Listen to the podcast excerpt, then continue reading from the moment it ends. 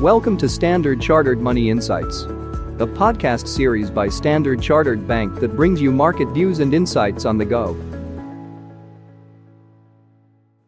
Welcome to Cut to the Chase.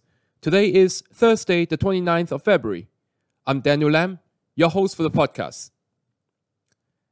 In my most recent client meetings and also media interviews, many were interested to know if Chinese equities are in for better times ahead. Many were quoting how Hang Seng Index has gained more than 10% from the trough this year, and a few of the high growth stocks have reported reasonable results. Well, there has been an intensification of stimulus efforts from the Chinese government lately. Now, as we acknowledged in a podcast last Thursday, this series of efforts to revive the ailing property market and private sector sentiment will likely be followed by further easing ahead. So it is the expectations of such that is keeping the Hang Seng Index firm over the last couple of weeks. So on that front, all eyes will be on the National People's Congress, the NPC, which is going to be from the 5th of March. It will be setting 2024 targets and policies.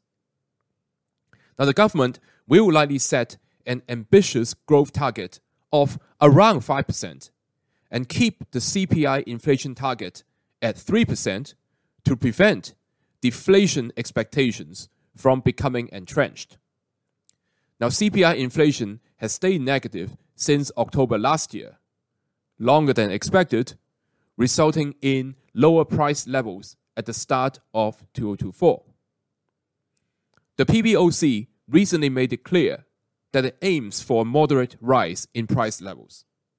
So, therefore, a large scale equipment upgrading and consumer goods trade in program is likely to be announced during the NPC meetings. Now, the budget, which is to be approved during this meeting, also may leave room for moderate fiscal expansion. So, the official budget deficit will likely be set at 3.5% of GDP, compared with the original 2023 budget deficit of 3%.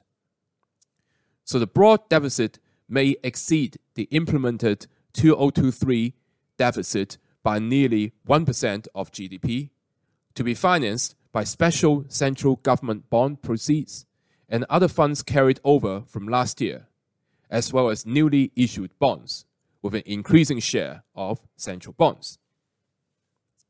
So, what do all these mean to investors? Well, we believe that 15,400 is a double bottom support level for the Hang Seng Index.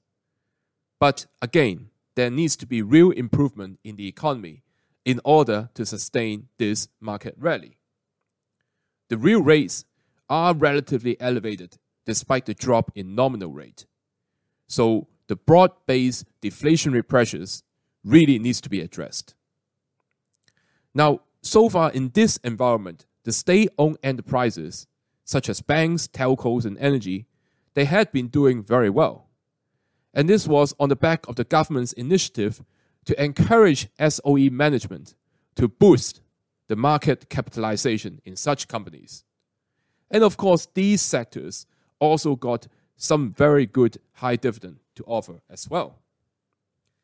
That is all from me for today. As always, if you enjoy this podcast, please don't forget to rate and like it. Thanks for listening, and we wish you a happy day ahead. Thank you for listening to Standard Chartered Money Insights, a podcast series by Standard Chartered Bank. For more details, visit Market Views on the Go on our website or click the link in the description.